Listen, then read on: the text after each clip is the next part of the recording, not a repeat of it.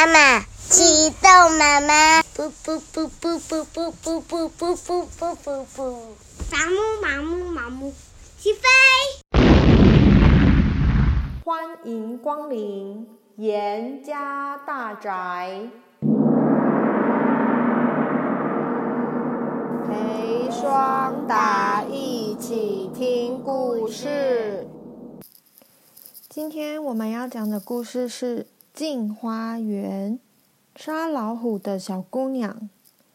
唐敖三个人正想要下山，突然刮起了一阵大风，刮得树木刷刷刷的乱响。三个人慌忙躲入树丛。就在这么一刹那，只听到“啊”一声大吼，从山顶上跳下来一只花斑大虎。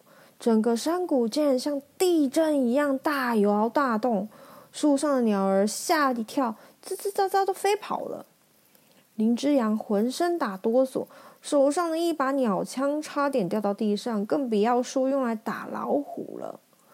多九公把食指放在嘴巴上，小声地说：“嘘，不要出声音，别被老虎听见了，就真的没命喽。”那老虎啊，在四周停停嗅嗅，到处闻别人的味道，好像真的闻到了些什么，竟然一步一步的朝树丛这边给走来。林之阳吓得牙齿咯咯咯咯咯咯咯咯，完了完了，这下子真的死定了！一向镇定的多九公也慌了手脚，只有唐敖半声不吭。安安静静的，显然把性命交给老天了。这个时候，老虎真的发现他们了，一声怒吼，扑过去！啊！说时迟，那时快，天外飞来咻的一箭，正中了老虎右眼。他痛得身体往上一跳，在半空中翻转了一下，嘣，撞向了地面，一动也不动了。三个人同时惊呆了。好一会儿，多九公才拍拍他们俩的肩膀，说：“老虎死了，快起来吧！不知道是谁有这么好的剑法，的的确确是见血封喉。”林之阳揉一揉心窝，说：“啊，好险呐！多九公，什么叫做见血封喉啊？这是山中猎户射的要箭。”箭头都用毒草泡过，中毒以后，全身的血都会凝结，喉咙出不了气就窒息了，自然也就一命呜呼。不过虎皮非常的厚，箭最难射进去。这支箭能选中老虎的眼睛，可见这个射手的技巧和功力了。唐敖赞赏地说。这个人真是神射手，我们可得见一见，谢谢他的救命大恩。三个人刚从树丛里爬出来，眼前又出现一只小老虎。林之阳惊魂未定，又想回头往树丛里面钻，谁知道那只小老虎的皮毛居然滑下来，出现了一个美貌的小姑娘。她身穿白布的箭衣，头上束着白巾。似乎带有重孝。以前古时候的人，如果家里的亲戚、爸爸妈妈、爷爷奶奶、兄弟姐妹等等，如果过世了，不只是要带办理丧事，而且要表达他们的悲伤，身上不可以穿花花绿绿的衣服，也不可以绑头发、化妆。所以呢，他们身上只能穿素色白色的衣服。头上也只能戴白色的头巾，这就叫做重孝。那么姑娘身子一纵，跳到老虎前面，取出腰上一把锋利的短刀，一手剖开老虎的胸膛，另一手伸进去掏出一颗血淋淋的虎心。林之阳长长的吐了一口气，说：“哦，只不过是个小姑娘，居然有这么大的胆量。”我真服了他了。唐敖和多九公也连忙走到他面前说：“姑娘，多亏你一箭射虎，算是我们的大恩人。”姑娘被吓得糟红了脸，脸红彤彤的，害羞地说：“这不算什么，还没请问三位长者贵姓，好像不是本地人吧？”他们就回答说：“我们一位姓多，一位姓林，鄙人姓唐，我们都是从中国来的。”那个姑娘犹豫了一下，说：“中国，中国有一位唐敖先生。”不知道您认不认识？唐敖吓了一跳，仔细的打量那位姑娘。他说：“我就是唐敖，请问姑娘是？”那姑娘说：“原来是唐伯伯，侄女一时认不出来，还请您原谅。”在中国啊，如果说呢是父亲的哥哥，就叫做伯伯或是伯伯。如果说是父亲的弟弟，或是比父亲年纪小的人，我们就叫做叔叔。那虽然说他不是真正的兄弟，但是只要是这样，这个陌生的男性年纪比自己的父亲年长，我们就会叫他伯伯。如果说这个陌生的男性比自己的父亲年纪小，我们可能就会称呼他为叔叔。那伯伯跟叔叔呢，对应的，他要称呼你的名字，就要叫你侄子或是侄女。侄女指的是女生，侄子指的是男生，意思啊，就是兄弟的小朋友。唐敖诧异的问说：“呃，姑姑娘为什么这样称呼我？你府上还有什么人？我我没有兄弟啊。”那姑娘说：“侄女叫做骆红渠。”家父曾在大唐为官，看不过武太后的行为，便和敬业伯伯一起反抗，失败后就不知去向了。父亲怕官兵追捕家属，就和祖父带了母亲和我逃到海外来。谁料到松山中的老虎 却咬死了我的母亲。说到这儿，骆红曲忍不住哭了起来。从此。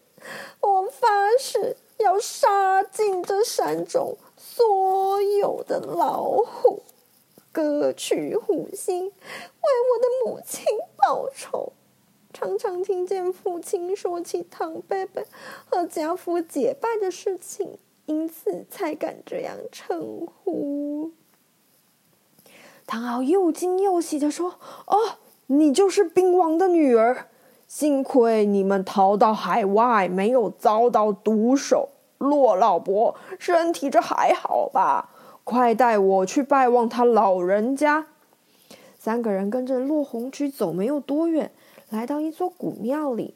只见四面的墙壁都已经倒塌了，两边的厢房也破旧不堪。还好四处有很多很多的绿树，把这座古庙围在当中。倒显着幽静清雅。骆红渠嘴里喊着：“爷爷，我回来啦！”提着虎心先跑进去。一会儿，有个白发白须的老人被红渠搀扶着走出来。唐敖一见就抢先拜道：“骆老伯，您还记得小侄吗？”骆龙连连点头，激动地说：“如果如果当初兵王……”听你的劝告，今天也不会弄得家破人亡。我已经八十多岁了，体弱多病，最担心的就是孙女红渠，不知道如何安排。而今能和贤侄重逢，让我萌生了希望。要是贤侄肯收红渠为义女，把她带回故乡，我死也瞑目了。因为啊，洛龙的儿子早就被官府抓起来了，他的媳妇儿，也就是骆红渠的妈妈，又已经死了，现在只剩下他们祖孙两个人还在这个地方。他很担心，要是他过世了，谁来照顾他的孙女儿呢？现在啊，他遇到了唐敖，就是他儿子的结拜兄弟，说不定他就可以把他的孙女托给唐敖照顾。收红渠为义女，义女的意思呢，就是虽然她不是他亲生的女儿，但是希望红渠能够把唐敖当成父亲，唐敖能够把红渠当成自己的女儿。唐敖诚恳地说：“我和兵王情同手足，侄女红渠不就正像我的女儿？既然老伯这么交代，我一定带她回故乡。老伯尽管放心。”洛龙高兴的老泪纵横，回头摸摸红渠的头，说：“孩子，快拜见义父，趁着天色未黑，和他们一起走吧。”洛红曲一听，眼泪也扑簌扑簌的落下来。他边走边走到唐，边哭边走到唐敖的面前，跪下来认了义父，抽抽噎噎的说：“女儿有两桩心事，请义父成全。”义父，咱爷爷年纪大了，没有人侍奉，女儿怎能远忍心远离？更何况这山中还有两只大老虎未杀，女儿大仇未报，也不能说走就走。请义父留下家乡地址，如果哪一年有大赦的消息，女儿再和爷爷一起到岭南投奔您。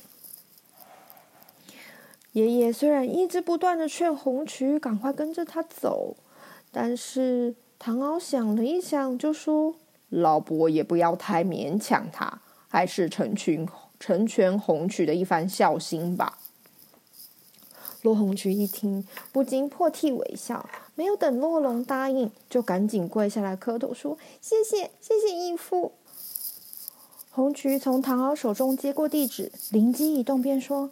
当初薛中章伯伯的家人也逃到海外，现在住在乌贤国。女儿和恒香姐姐曾经结拜，并且相互约定，如果有机会回乡，一定要携手同行。女儿想要写一封信告诉他这件事情，不知义父方便不方便？林之阳就笑着说：“啊，没问题，没问题。乌贤国是我们必经之路。”将来我们要上岸卖货的，带封信当然没问题。唐娃娃，趁着红徐在写信的时候，请林之阳赶紧回船，送来一些银子以及粮米，趁他祖孙供他祖孙两个贴补家用。不久，红渠信写好了，唐敖接过来，不禁想起薛仲章，竟然连连的叹了好几口气。天色渐渐的黑了。唐敖三个人才依依不舍地离开古庙，回头看看爷孙俩还站在门口不停的挥手呢。今天我们的故事就在这里告一段落，谢谢你的收听，我们下次见。